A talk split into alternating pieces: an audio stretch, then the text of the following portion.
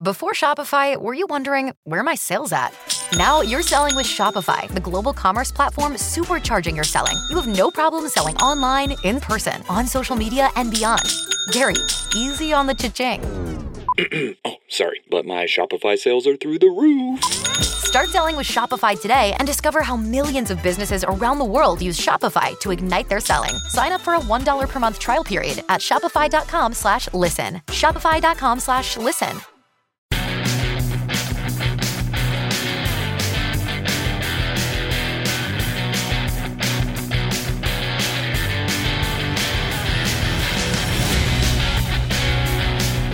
All right, everybody.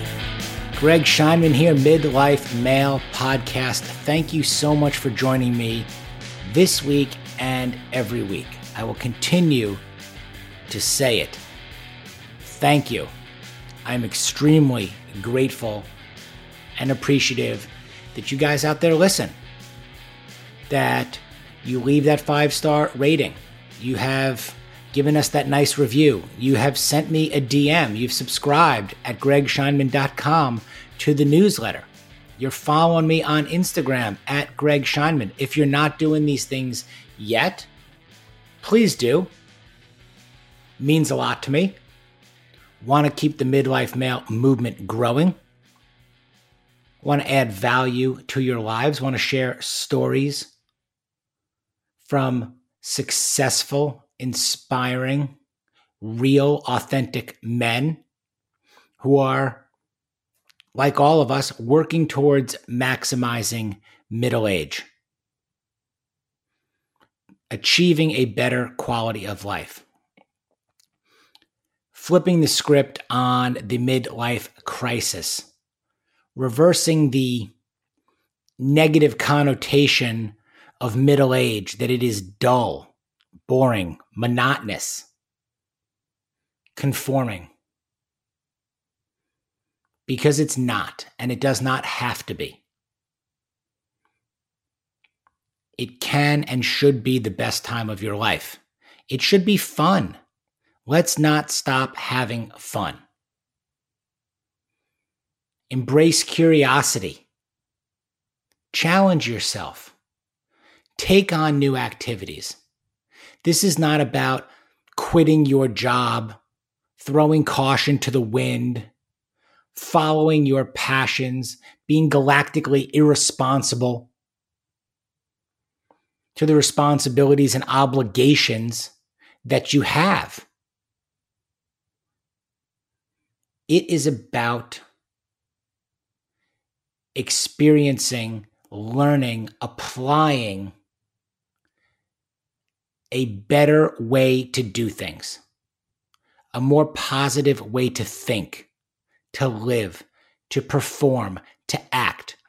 Get a little healthier if you need to.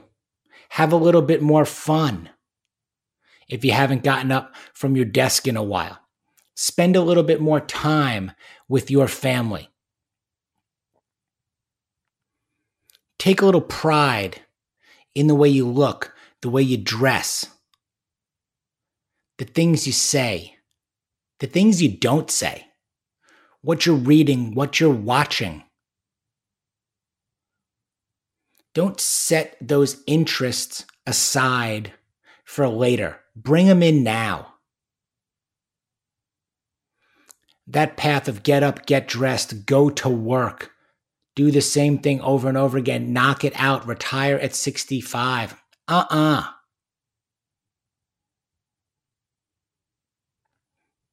Work towards building and living a life that you can enjoy each day. And that does not mean all day, every day is going to be a party, rainbows and unicorns.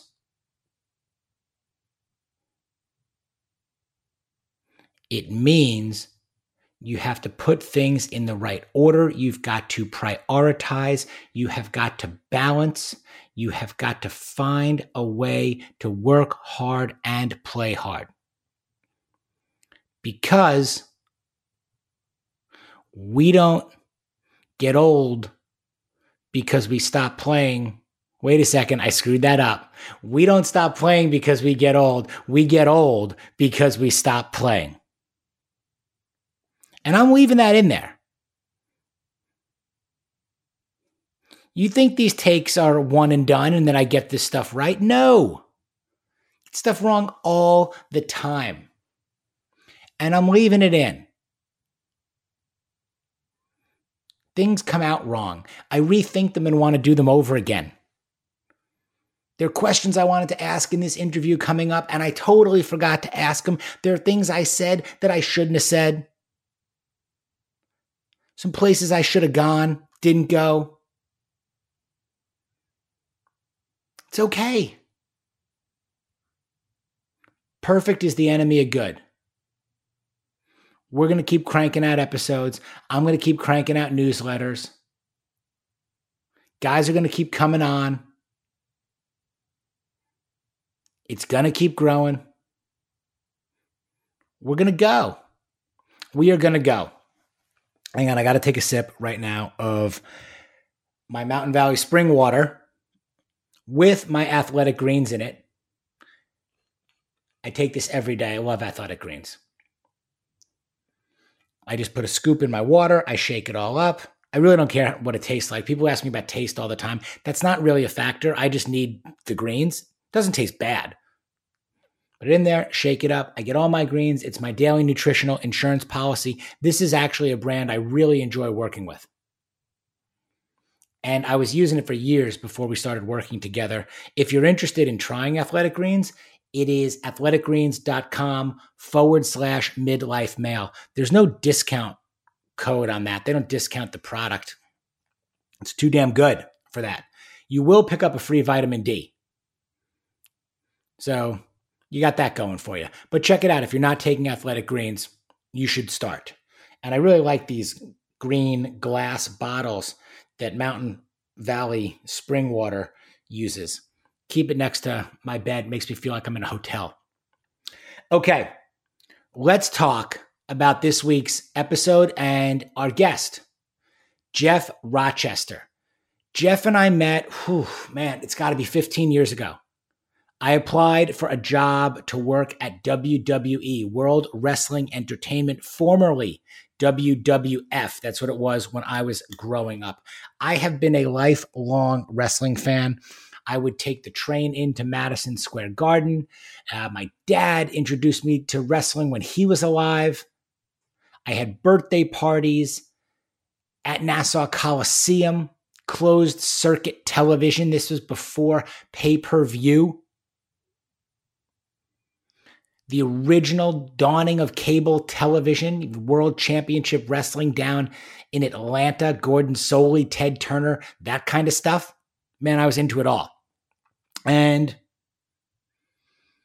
I thought I actually wanted to go work for the WWE, and I applied for this job in marketing, promotions, and ended up in a meeting with Geof Rochester, who very quickly um, made it apparent that I was not going to be getting this job. Thank you for that, Geof. He was the executive vice president for marketing. Prior to that, he was at Showtime, where he was a senior vice president. He worked at Comcast earlier in his career, Radisson Hotels, Procter and Gamble. But anyway, uh, Geof and I got along during the interview. Really enjoyed his candor, his insight. He left a lasting impression on me. And we have sporadically stayed in touch over the years. Ironically, I tend to get along better with people maybe I didn't work for or work with than maybe some of the ones that I have and do. So I reached out to Geof. I asked him to come onto the podcast. He has moved on in his life, serving in global roles as managing director and chief marketing officer at the Nature Conservancy where he's responsible for steering the organization's marketing, membership, and visibility strategies. And he is now a strategic advisor to nonprofit businesses He is a thought leader across corporate sustainability and responsibility, NGOs, philanthropy, and social entrepreneurship. He is the founder of GRC Advising. And he's just a great guy. And he's joining us all today on the Midlife Male podcast. Here we go. Geof Rochester, thank you for being here. It's my pleasure, and I hope they hear the backstory because we have actually haven't talked in quite some time. How long has that been? It's over wow, over twenty years. Well, no, not twenty. Uh, I was at WWE in 08, 07. Okay. So what? However many years that is, fourteen. Fourteen. Yeah. After I got guess the consideration was, am I going to be in Houston or am I going to be maybe in Connecticut? You know, stay in the East Coast. You know, back, back, back then. So it has been. It's definitely been a journey. Um, but one of the reasons I also wanted to reach back out to you after all this time is I got to tell you, you made such an impression on me when I interviewed at WWE. Um, just your character, the kind of person you were, the way you approached the position and, and the company that even though I mean, everything happens for a reason. Unfortunately, I didn't get the gig. yeah, yeah. You just you just left a really la- a positive, lasting impression on me. So thank you. Well, that, that's that's flattering, and and part of that, quite frankly, is I think. Look, I've moved quite a bit, both physically and also with jobs, and I think you learn perspective, and you learn not to take yourself, the company, or the job too seriously, and it's kind of freeing because you know you're supposed to have this script, but you can look somebody in the eye and tell them like what what's really going on, right? And I, I think that's the way I would want to be treated, and that's how I've always interviewed. You know, for for decades, I've always said my job is to help you accomplish your goal. So it's not just shilling for the company; it's really like having an honest and respectful dialogue. Mm-hmm. You've, as you had mentioned, making different transitions uh, throughout your career, and you had this looks like this this trajectory from entertainment, you know, Showtime, WWE, to now, you know what you're what you're doing um, with philanthropy and advising, and in the and in the social you know social space. Has that been a conscious shift like as you've grown personally professionally as as a man like how did you envision this or how did this kind of take place yeah they're really two story arcs uh, when i came out of grad school I, I went to I had the pleasure of going to Wharton. I came out of Wharton. I went to Procter and Gamble, P&G. Actually, their Richardson Vicks division. First job out of grad school, and they took I think either the I think they took all of the employees in that location through something called Seven Habits of Highly Effective People, Stephen Covey. And there's a tombstone exercise. What do you want on your tombstone? And I had deliberately started my career in packaged goods because I was I had been mentored and I had read that you know the best marketers are coming out of Coke, out of General Foods, General Mills, Procter, Pepsi. So I started my career deliberately in consumer packaged goods the Covey tombstone exercise, they say, What do you want to be on your tombstone? And yes, there are these personal reflections about love and life, etc. Mine was I wanted to be able to market anything. And so what's what what has driven most of my career is that I've been agnostic, industry agnostic. There are two models. You, you you go to big tech, you work with IBM, and then you work with Dell, and then you, you know you do the circuit and you stay in that sector for 20, 30 years. I never wanted that. So I started in in packaged goods deliberately because I thought that was a great foundation. And then I was lucky enough to follow the demand for packaged goods marketers through the travel industry, as Radisson and Marriott, through media and entertainment. I went to cable at Comcast when you know they had 90 analog channels. And they're trying to figure it out. No broadband, no dial up, just 90 analog channels. And then they mm-hmm. exploded. And so in both instances, when I went to the hotel industry, they were hiring people from Coke, Pepsi, Procter. When I went to cable, they were hiring people from Coke, Pepsi, Procter. So I followed that trend. And then the the other s- subtext is I was Pipe, which is Comcast, the delivery mechanism, and then I jumped at the opportunity to work on the content side, Showtime, and then World Wrestling. That was the first kind of story arc. Then when I went to the Nature Conservancy, yes, it had to do with philanthropy and social good. It also had to do with what I felt was the next big thing. So if I just left media and entertainment after broadband and streaming and all those kind of things, uh, the next big thing to me was green tech. I had heard Richard Branson say, you know, probably in 08, no, yeah, 08, 07, that uh, green tech was going to create more value, wealth, capital than the internet had. So I was all in. So at the time, I thought I would end up going to a green tech for profit. For example, um, you know, a solar utility company, mm-hmm. right? An electric utility company, not gas, not fossil fuels. But I went to the Nature Conservancy because it felt like a Fortune 500. So there are really two story arcs here CPG and being agnostic to industries and wanting to explore and learn how to market anything. Mm-hmm. And then, secondly, uh, uh, interest in green that led to deep and abiding interest in uh, social purpose. Now, the social purpose thread started when I was at Showtime, which was Viacom, and we would promote no HIV AIDS awareness. So that was in that 05 period. And the lesson there was when you get MTV, VH1, CBS, Paramount, all those big brands promoting a singular issue like HIV AIDS awareness, you did more good in the world than the top five nonprofits. Mm-hmm. So that was in the back of my head. When I was at WWE, we did reading programs for kids. We did, uh, we were a partner with uh, uh, Make a Wish Foundation. So I, I, I had had some experience hands on in the power of you know social good and the power of brands and companies to do social good. And Nature Conservancy was a confluence of both of those, mm. or all of those.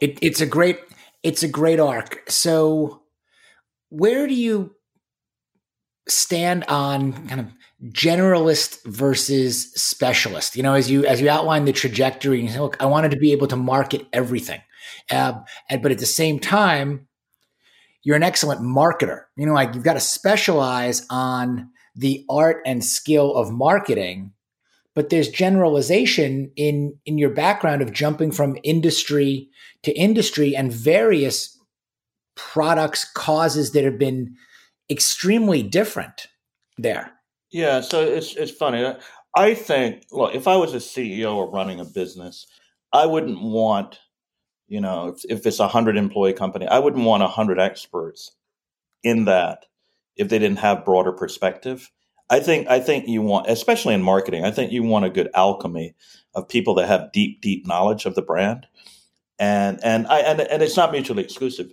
but also people that have good peripheral vision, right? Mm. And so I tend to bring both of them. I don't consider myself to be the penultimate expert in any vertical. And you know, the good news is when when you when you're a change agent, you learn very quickly that you're being hired because you're not the penultimate expert, right? You're, you're teaching that dog new tricks. They're bringing you on board to help find that intersection of a team that has 15 years sector experience with what's happening outside, right? So I've always played that role. You know, typically, especially if you're at that CMO level, you're going to have a team. You're going to have 15, 20, 60 people mm-hmm. that know the business. And and what the the board or the management is looking for is they're trying to grow market share and they feel they've capped out on all the tricks that they know on how to grow market share and they're trying to learn from outside. So so you're right. I don't consider myself uh, you know I, I know philanthropy well. I know nonprofit. I know the environment. But you know i'm not gonna i'm not gonna try to go toe to toe with a phd scientist on the environment right but but but i can find the intersection between what they're trying to get accomplished and what's happening out there. Mm-hmm. Right. You know, the, the, the, big lesson there is that historically it's better now, but historically the environmentalists were terrible storytellers. Right. They're talking about two degrees of climate change over 50 years. No emotional resonance. Right. Meanwhile, if you're a cancer nonprofit, you're talking about my aunt Mabel died last year from breast cancer. That's why I'm here talking to you. Feels completely different. But, mm. but that, that's something you get when you when you can be somewhat insular in your thinking, your approach, experiences. Yep, absolutely. Shifting gears a little bit. Um, because when we had the pre-call, the catch up, the majority of our conversation in the first 15, 20, 20 minutes of that was was really also about family, a lot about family. Um, and I, I want to open up with that. I've got you know, six F's that I, I tend to focus on, you know, or tend to talk about family, uh, fitness, health, finance, uh, food, nutrition. Uh, we may get into a little fashion, a little style, you know, here, and then ultimately fun. Um, I was waiting for fun.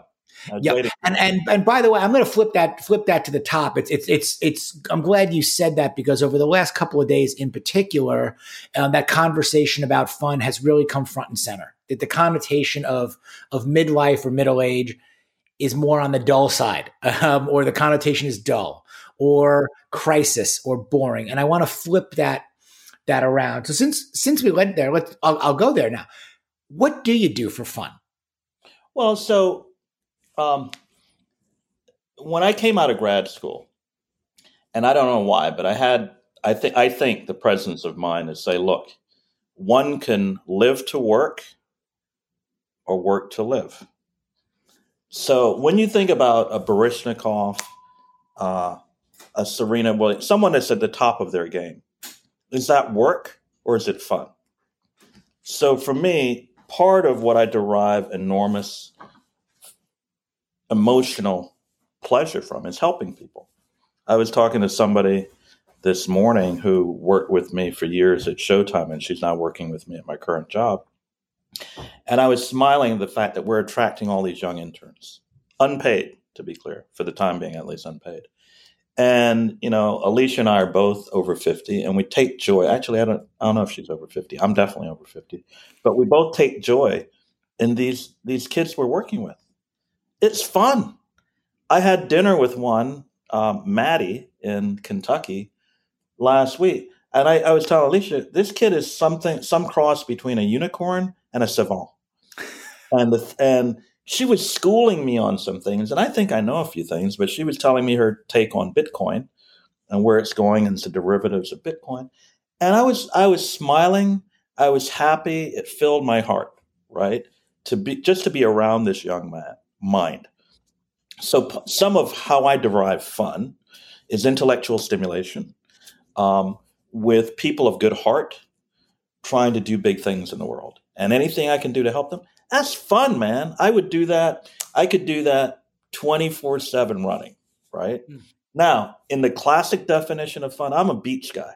Like, you know, having worked at Nature Conservancy, I, I hang around, you know, a lot of those people, they're mountain climbers, they're skiers, they're great outdoors people. You know what? I love the outdoors. I don't want the outdoors to hurt me. so when I'm laying on the beach, I'm outside and it's, you know, I'm not breaking an ankle on a ski slope. I'm not cold.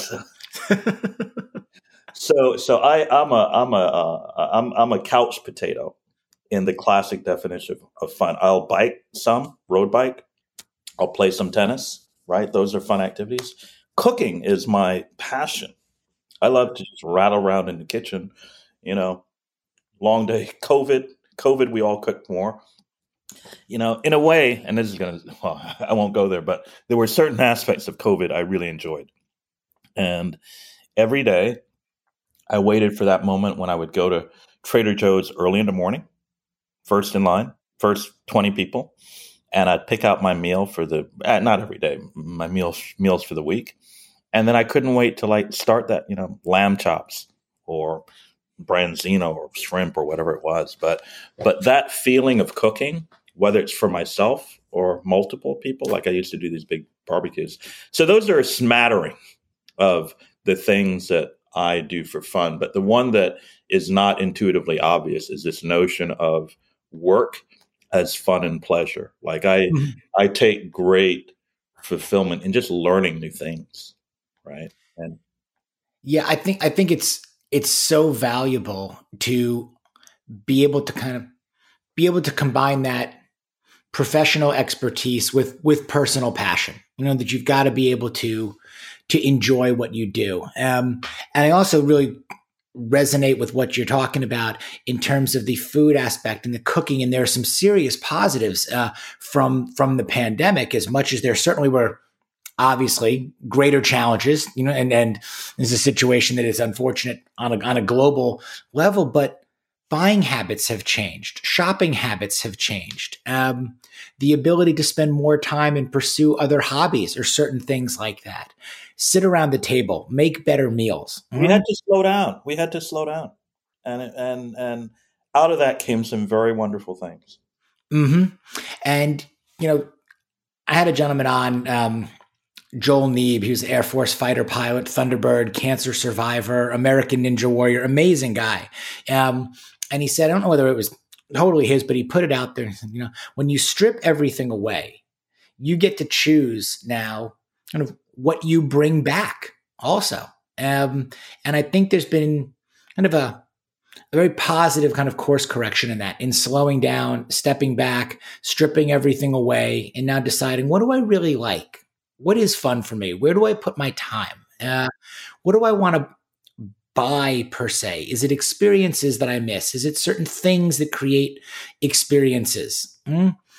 Is cooking that meal more empowering and more fun than I was running on that takeout, you know, circuit, you know? Absolutely. Absolutely. Mm-hmm or all the dinners maybe we had out that we did not want to attend, you know, but you were absolutely, absolutely not. obligated no, or expected. I think there's some profound learnings coming out of COVID. The other one I discovered was walking. I was never a walker. I'm a gym rat, so I don't mind. Like I like predictability. I get up at six. I'm in the gym by six thirty. I'm out by seven fifteen. Like boom, right, and I can get a good workout and get a sweat. The gyms were closed, so and it was kind of cold, right? I'm not like I said. I, I don't want nature to hurt me, so so I, I had to wait till it got a little warmer, like high 40s, and I started to walk, and it's one of the best things I've ever done in my life. I would try to get out there by 6.30, 6.15, walk for an hour and a half, do four miles. Uh, I was out.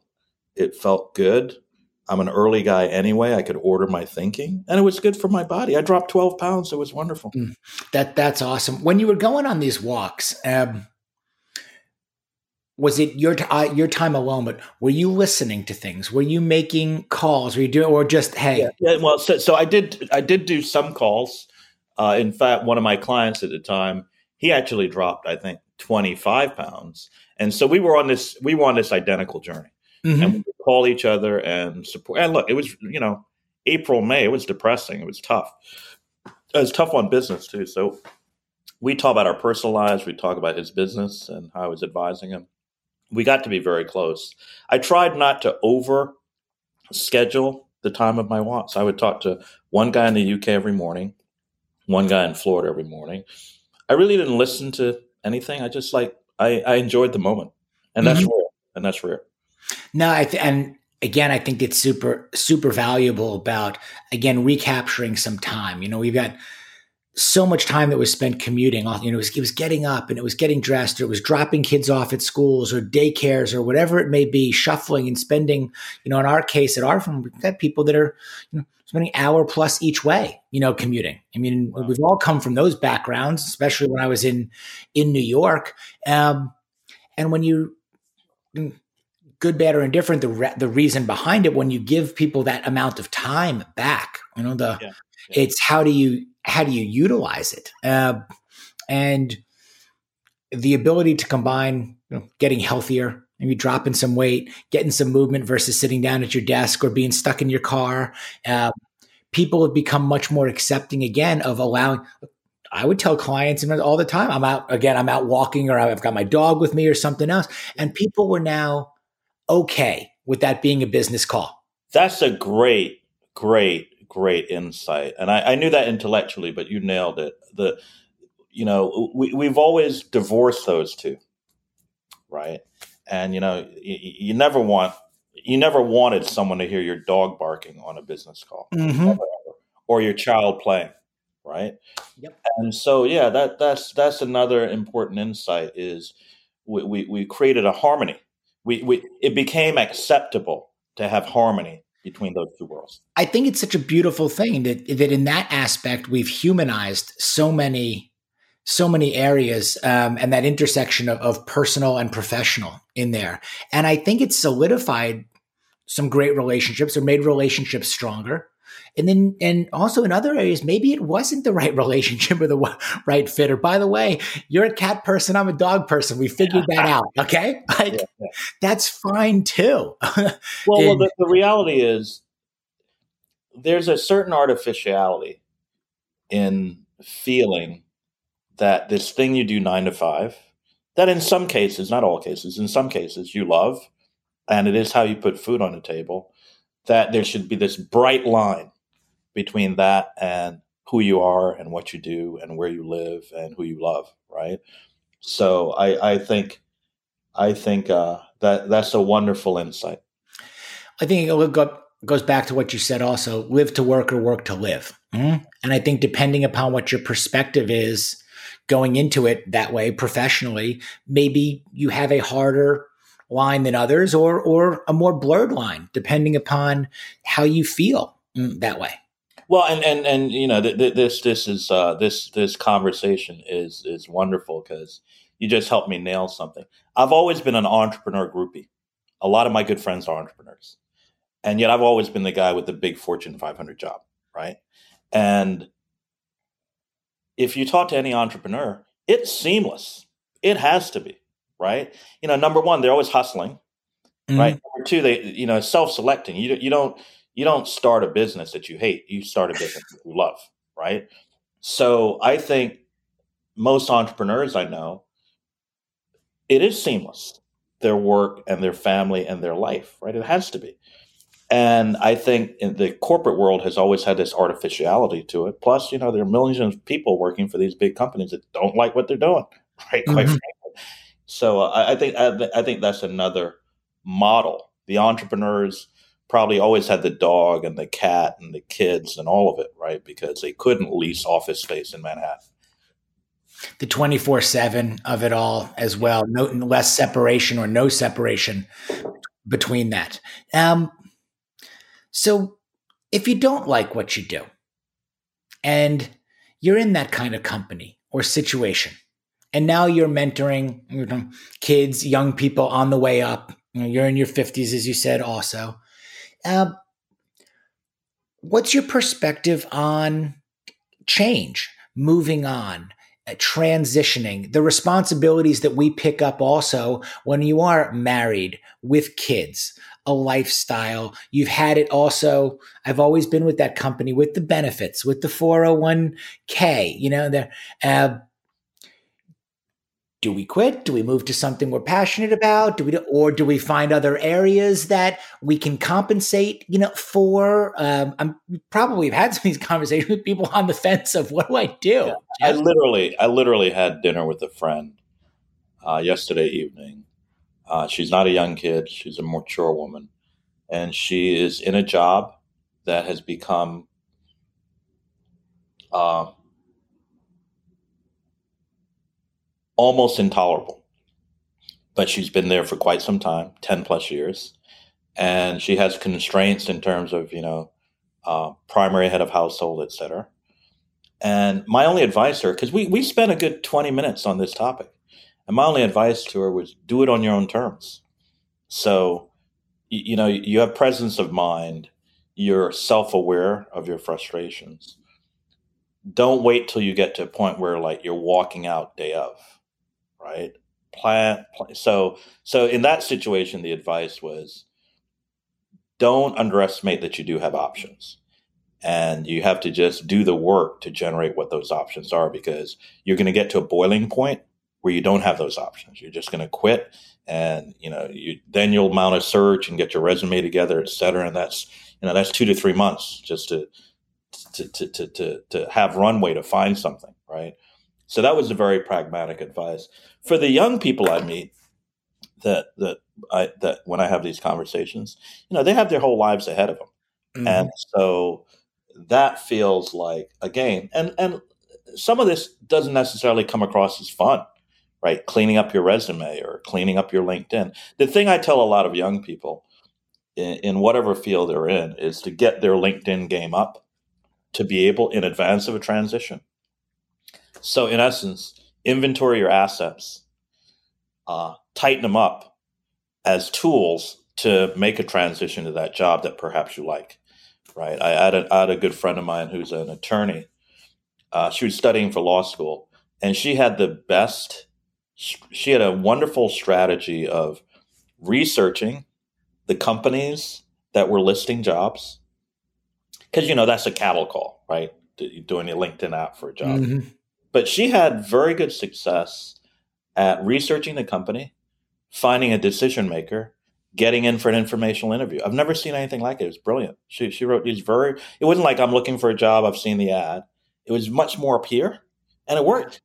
So so all I'm get. I don't have any brilliant advice on the career transition stuff other than, you know, um, if you're older and you think it's going to happen, you better try to do it in a proactive way versus reactive. So do it on your, you know, that advice is do it on your terms. It's going to happen, mm-hmm. right? If you hate your job, you're going to switch at some point. So uh, and then for the younger people, um, the world is their oyster. And for industries that they don't know that well, you know, I'll tell them to read up and get smart, and then make sure that in their in their in their social, they're starting to demonstrate some kind of expertise, curiosity, because that will attract people to them, right? Mm. If you're working for an auto company and you want to work in fashion, start to be the smartest person in the room on fashion. Even if you if you don't have the time or money to get an MBA or take a degree, just become functionally literate in it, and that will attract you know energy and opportunity and things like that. I love that word curiosity too, and I think sometimes people hold that back, you know, um, because there's a fear of of of asking questions, you know, or being too curious. And I'm supposed to stay in this in this area, you know, that that I'm in. Uh, but I just love that that exploration of curiosity and, and, remaining curious. I mean, you've rattled off a number of also companies that you have you have worked for and worked with that the evolution of those companies and those brands without curiosity, you know, without innovation, without people to challenge the way the thought process may or may not have been, they they don't evolve. You know? One of the most disappointing things for me professionally is if I'm a, in a room full of uh, more junior people, for lack of a better word, and they're not peppering me or each other with questions, you know, either during a presentation, after presentation, because, and, and it may be unfair, but I want to see your mind is activated, right? Right.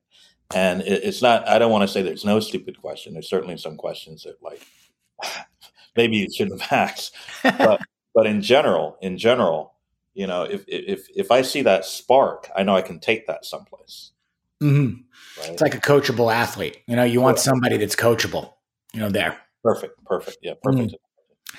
We bypassed family because we went straight into fun and and we evolved into a variety of ways you can have fun, have fun and, right. and the definition which is which is great because the point of this also is there is not one set way to do anything you know different perspectives different ways to embrace curiosity. Fun is different for anybody that is that is out there. As is family to a degree. How we behave act uh, manage our our family situation. Uh, how are you as a dad you know? Yeah so so so my family def my my definition is distinct and apart. I'm i'm single. I don't have any kids I was married for a while, uh, not married anymore. So when I think of family, I don't think of the nuclear family in the way most people do. Uh, the first thing I think about are my parents. I'm their primary caregiver. They're in Barbados, thousands of miles away. Mm. And you and I have so many friends that have gone through the ups and downs of senior parents. I'll say anyone over 70, 75, right? And, uh, and, and with Alzheimer's and all the things that come with that. So the whole playing a role of parent for my parents has been profound. And I have an ex girlfriend who told me probably 15 years ago, she said, Geof, you're going to end up being a parent to your parents and you're unsuited. Like you don't know what that looks like. You've never been a parent, right? And you're mm. going to be in your 40s and all of a sudden you're taking care of your senior parents. So the, the, the, the insight and the emotion that I have around family, first and foremost, is around my parents and and the and the reality is it's inevitable. The headline there is it's inevitable. I can do what I want, wish what I want, throw as much money as I want. It's inevitable, and that's uh, that is uh, that's tough to deal with, right? then there's my brother and his family, and when I think about them. I think about my nephew, who I can be closer to, right? He's a young guy in his early 20s. Uh, and then, you know, as you expand the definition of family for me, you know, there's obviously close friends. But for me, quite frankly, a lot of my clients are like family, right? These CEOs that I advise, um, and uh, and I've gotten quite close to them. And you know, in my consulting practice, I think of it more as an advisory than client agency, which means you get way deep. Mm. Uh, I have a client, uh, uh, and and you know, I'll be attending his wedding, and I'm very close friends with his fiance, and we feel like family. And then there's another client in uh, in Florida, and you know, his wife has been through some health issues, et cetera. So just as I said earlier, that in how I carry myself, is it work, play, what is it? It's integrated. When I think of the relationships I have with some of my clients, I think of them as family. Mm-hmm. Right? And I wouldn't want that any other way. I don't want it to just be a commercial transaction.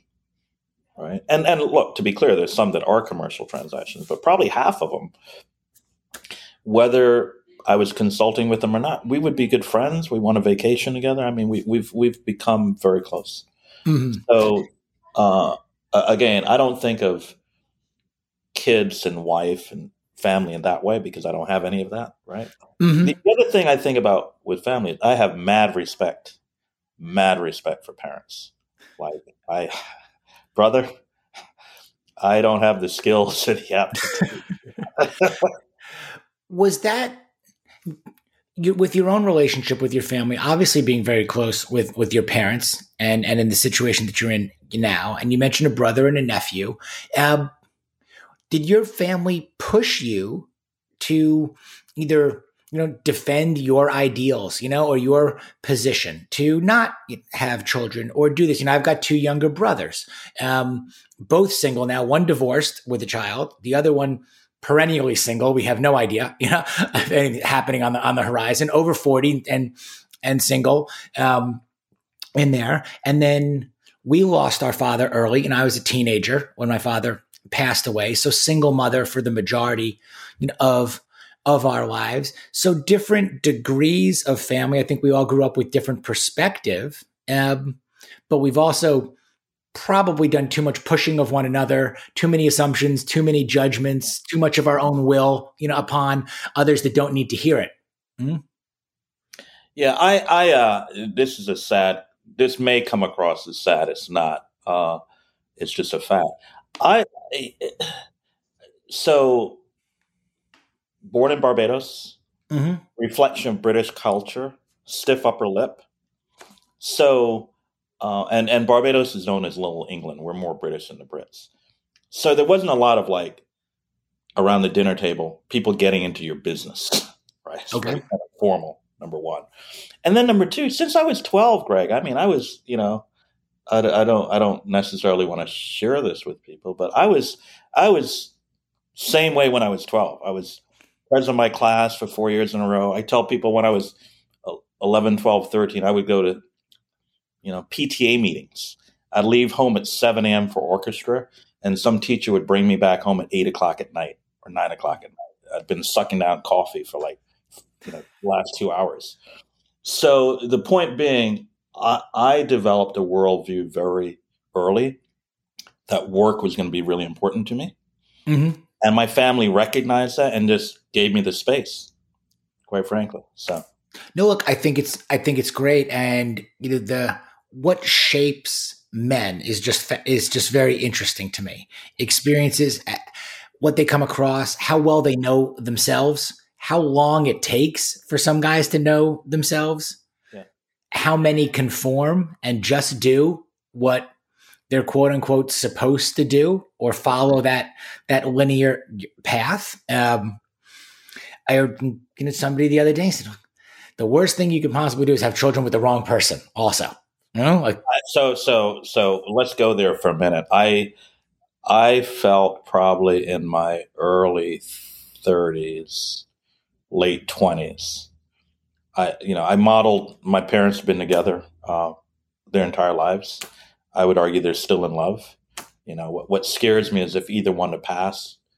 Well, my mom would be fine because she's Alzheimer's, so right. Mm. But my dad would be devastated at her loss, and so the point is, in my late teens and early twenties, when I thought about romance and family and couples, I had great role models. I'd seen my parents, right, and the way they conducted themselves. And I always felt that um, getting married was important, having kids even more important, and you have to have the right chemistry. It's not something to be done lightly. Mm-hmm. So, and I've known people that perhaps I could have, but I've always felt, and maybe I'm just chicken, maybe I'm just chicken foot, right? but, but I've always felt exactly what you said that the the act of having kids is the penultimate sacrifice and the penultimate decision. And not that you can make perfect decisions, but it, it, it has to be taken with great care. Mm-hmm. A- absolutely. Absolutely. Well, well said. With everything that you have going on, mm-hmm, how do I get on your calendar? Like, what makes it through? What do you look for? What do you oh, say yes to? Yeah, what do you uh, say I'm, say I'm, no to in terms of managing not, your day? I'm not that good at any of that stuff. I mean, look, and, and I'm I'm hard. I'm so I'm not nearly as disciplined as I should be. I'm not nearly as good as it as I should be. I let a lot of people in. I, you know, truth be known, one of the one of the one of the things I'm, I'm least proud of is that a lot of people hit me on social, and I'm not responsive. Um, and I try to be careful when I post because when I post, I get a lot of views and reactions. So, uh, the, the the best story of somebody getting on my calendar, cold call, cold call. Is back when I was WWE. I, I, I don't remember the guy, but I remember the the pitch. He had been just cold calling me through my uh, WWE email, uh, email, and he finally put in a subject line, "This is the last time I'm going to bug you." And I picked up the phone. I picked up the phone and called him immediately because I felt so bad. so that that's my best story. But no, I'm I'm pretty I'm pretty. Um, I try to be as accommodating as possible with my time, and I get it. And and we're all busy, and you'll hear somebody say, "Oh, I'm really busy," and get back to me in two or three months. I really do that. I do that. I really do that. I always try to make time um, because you never know, and we've all been there, right? And and I'm not discriminating enough to say this is completely off strategy. It's a complete waste of time. I'm not going to give it the light of day, right? I, I rarely do that. I will with like vendors, kind of, but if some if it's uh and I, I, I deal with a lot of referrals. People just you know you know you and I are similar. Um, uh, people think we know a few things, and so people will send people our way to just get advices. And I try to be as as generous as possible. And quite frankly, I saw a flip in my own behavior and in my friends' behavior. 08 was profound, I think. I had a lot of friends with big jobs in 08 that lost those jobs. Mm-hmm. And I think we all, myself included, we all gained a new level of humility. Right? Big important job. We think we're big and important. We're pulling down lots of lots of uh, equity and and cash and all of a sudden, you know, you feel discarded, right? And that your loyalty had not engendered anything. I didn't feel that way, but I think a lot of people, you know, 10, 15 years with the same company. Mm-hmm. And, they had, and they had to, you know, they had, everybody had to downside. They had to make those decisions. And so I saw a distinct different attitude in people's willingness to take calls and referrals from others. And I think it was because of a collective professional vulnerability. Mm. There, but for the grace of God, go I. So I, I was pretty open before, but I, have I've tried to be as open and accessible and as giving as possible um, since then. Yep, and I think that time period also. Um, it kickstarted a lot of the entrepreneurship that you alluded to before. This notion of if we go to these big companies and we put the best years of our lives you know, into these these big companies and expect them to either take care of us or or reward us or there's going to be this pot of gold at the end of the rainbow and, and then all of a sudden the the IPOs don't happen the dot com bubble bursts all these other things mm-hmm. well do we reclaim and again some of ourself and say i'd rather put my eggs in in maybe my own basket you know or or create. You know, I think for a while there was a lot of there was a lot of glamour, I guess, or, or prestige in going into big companies and saying my role here is I didn't start the company, but my role is to make the company better. You know, Yeah. while while I'm here. And then there was some of it that was made the company better, or I thought we were making the company better, and look at where you know maybe this this didn't end end the way I wanted it to. So do I go out? And I think it spurred a lot of. Hmm, I think we started talking about consumer products goods and what's happened in consumer products goods. You know, even now, from back then to now, private equity, venture capital, brand building, um, doing it on your own, and maybe being acquired versus going into the company to begin with. Hmm? Yeah. No, absolutely, absolutely. Look, it's it's a you know when we last spoke, we talked about what does it mean to be middle aged, right, and a man, and you know one of the words that comes to me is freeing. Now, look, I might feel differently if I was married with kids, but the fact that I'm not trying to do this with my career, right, uh, is freeing. Right? And and look, one of the best things I've decided to do was start my own business. I you know I I, I smile and I laugh at the stress my friends are dealing with because I'm my boss, right? And it seems trite, but it's true. And you know, I may not be making as much money as I did in the past or whatever, but that's not where my head is at right now. Mm-hmm. My, my head is is around personal fulfillment, satisfaction, growth, helping others. These are these are attributes that I wouldn't have associated in my prior, right? Or at least they wouldn't have been the first tier attributes, right? Mm-hmm. Is, is SVP trying to be EVP? Is EVP trying to be CMO, right? Is director trying to be VP, right? Those were the attributes. Mm-hmm.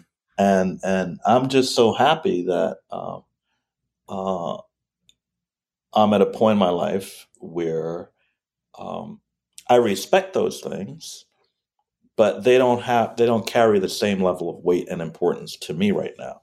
Which, Sure. which creates room for a whole lot of other things. and it's an evolution into now a bit of finance, which is not being motivated by by money, and so title, money, options, equity, whatever it may be.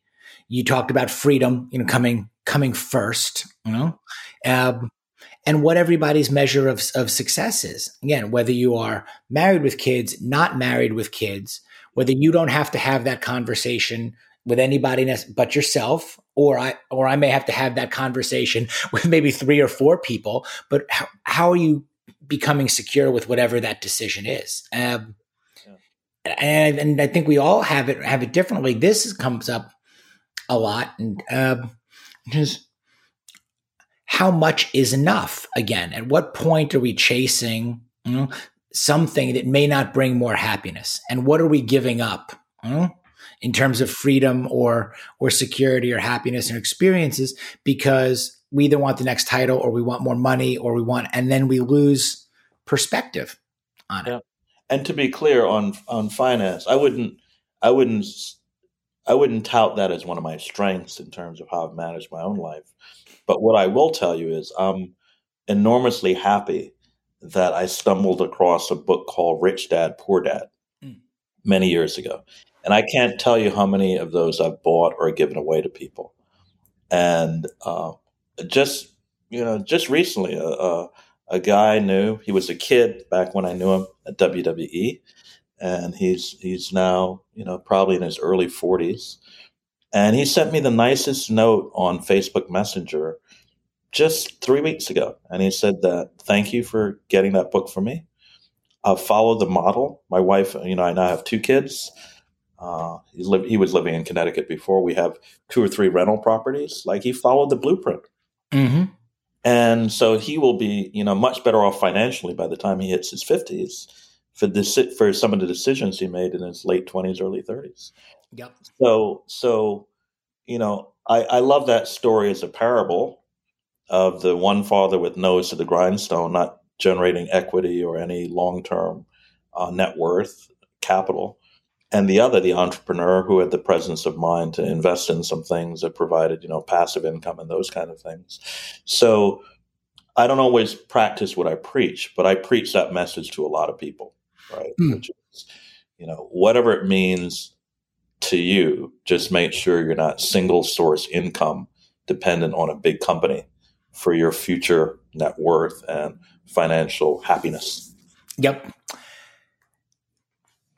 When you speak and you mention, okay, I don't always practice what I preach, or here's something that I might advi- advise or consult on, but you it comes with a confidence that you don't have to necessarily listen to me or i may not always practice with my, what i preach but i'm putting this out there for for your consideration. And even not that everybody can, else can see you right now the manner in which you the manner in which you sit there's a relaxed there's a confidence there's like you know i've been around you know a little bit. Um, is this a middle-aged thing or is this you you've been like this for a while because you talked about early on like you knew like you were at school late okay? I still want to ask you what instrument you played you know and what you were doing drinking coffee at you know 10 years old and doing all this. Flute and oboe.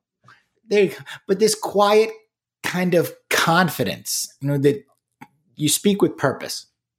Yeah I, I was i was i was lucky and i kind of buried the lead. My dad was a diplomat to the un hmm. so my my dad both of my parents, but especially my dad, carries a sense of purpose, right? He's the guy, I tell people, you know, in my teens, he'd mow the lawn in suit pants. I don't think he's ever owned a pair of jeans or tennis shoes other than to play tennis in, right? He ain't he ain't that casual guy. okay. And and which I love and I admire. And so around the dinner table when I was a kid, we were talking world affairs. I mean, he, you know, my parents, you know, everybody in my family grew up fairly poor in an island that was growing up as well. Barbados became independent in 67. And my dad is an OG in, in, for lack of a better word, the freedom movement in Barbados. He was he was a civil servant working for the government. He left Barbados in the early 60s. My first flight, I think, was when I was three months old. Right, I moved from Barbados. We moved from Barbados to Trinidad because he was part of an initiative to create a a coalition of Caribbean nations, kind of what is called CARICOM today. Uh, it was called the Federation. So I always call him kind of an early freedom fighter. He, fighter. He was trying to estab- establish the Caribbean as a trading bloc in the early 60s, and he moved to New York. That failed. Then he moved to New York to work at the UN for the Barbados Embassy, and then he moved to Washington D.C. and then he, he ended his career working for a group called the Organization of American States. So some of this is just like you know they talk nurture versus nature. I didn't have a choice. This is what we talked about. You know, bre- breakfast and you know when the U.S. invaded Grenada, my dad's head just about popped off his neck. He was, you know, this is back in the Cold War, and he's like, mm. they're not invading China, they're not invading Russia, they're invading Grenada, right? So I, have always had a and and the other thing that my parents imbued in me, both of them, is you know lead, follow, or get out of the way. I remember when I was a kid in New York and I hated snow, and they're like, do something about it. So they they prompted me to write a letter to Mayor Lindsay, the famous Mayor Lindsay back in the day, and and so those moments, uh, I think. Uh, you know, some of this is behavior I've obviously modeled watching my dad carry himself. And, you know, there was no, uh, no uh, speech at dinner that was too small for him to give a like UN quality, General Assembly quality speech, right? it's Labor Day and today we're together, you know.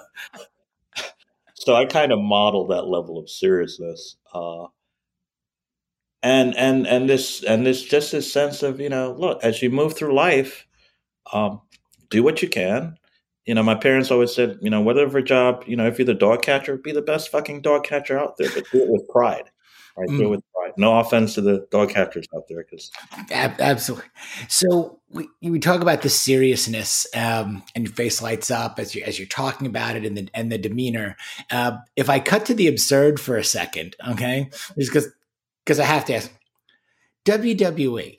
Like, did you watch the matches? Did you enjoy the, the, the absurdity? Dude, like, was this like something you I'm were West Indian? I'm a West Indian. I didn't have a choice, so I had a, my my parents watched it a little bit. My brother and I watched it a lot. I had an aunt and uncle who I love who've passed, and we would um, for for about half a year, I think my parents were in D.C. My brother and I were in Brooklyn, so we stayed with Aunt Beryl and Uncle Ralph, and they loved wrestling so much. Greg, they watched it in there's pre-cable rabbit ears Saturday night Spanish language station. That's how much we watched wrestling. Hmm. None of us spoke Spanish. We watched it in Spanish. We loved it. We loved it. Look, my passion for it came up. I used to watch it with my dad before he passed away. Watched it with my dad. We would also go into Madison Square Garden from from Long Island into Madison Square oh, Garden for the live show. Yeah, yeah, yeah, yeah. Watch the matches there.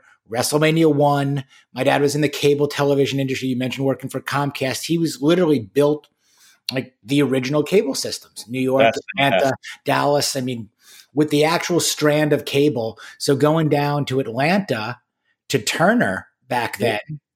To see, you know, world championship wrestling back in the Gordon Solie announcing days.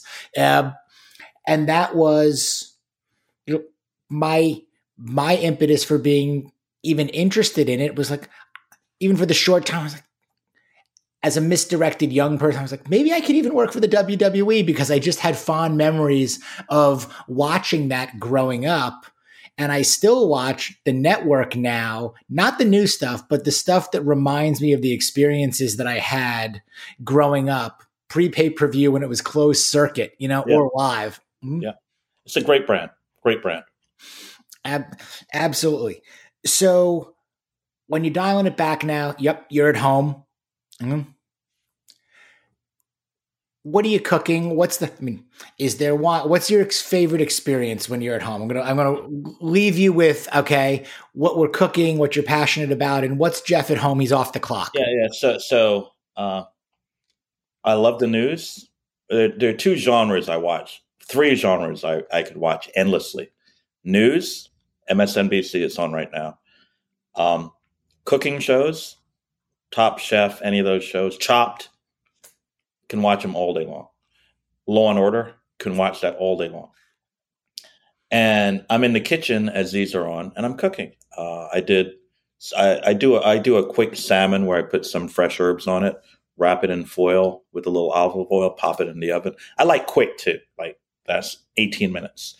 Um, you know, sun, this past Sunday, I cooked a traditional American breakfast with all of it, and just you know, the the the the the uh, spinach omelet. You know, a friend of mine was over, and that that was fun. So so you know, just puttering around in the kitchen, doing some fish, some kind of seafood. Seafood stew is one of my you know, cioppino, right? Mm. Classic. Love that. That's a longer process. Grilling, good steak or something, you know, steak and asparagus, you know, on a grill. Love that too. Well, I'm hungry now, and I'm gonna let you, and I'm gonna let you go because you've got a lot, lot to do, and I really appreciate you being so generous with your time, insight, glimpse into your world, your perspective, your insight. Uh, Geof Rochester, Midlife Male Podcast today. Thank you so much, my friend. Honor and a pleasure. All right. Thank you so much for listening to the Midlife Male Podcast. Really appreciate it once again. Please give us that five star rating, leave us that five star review. It truly helps.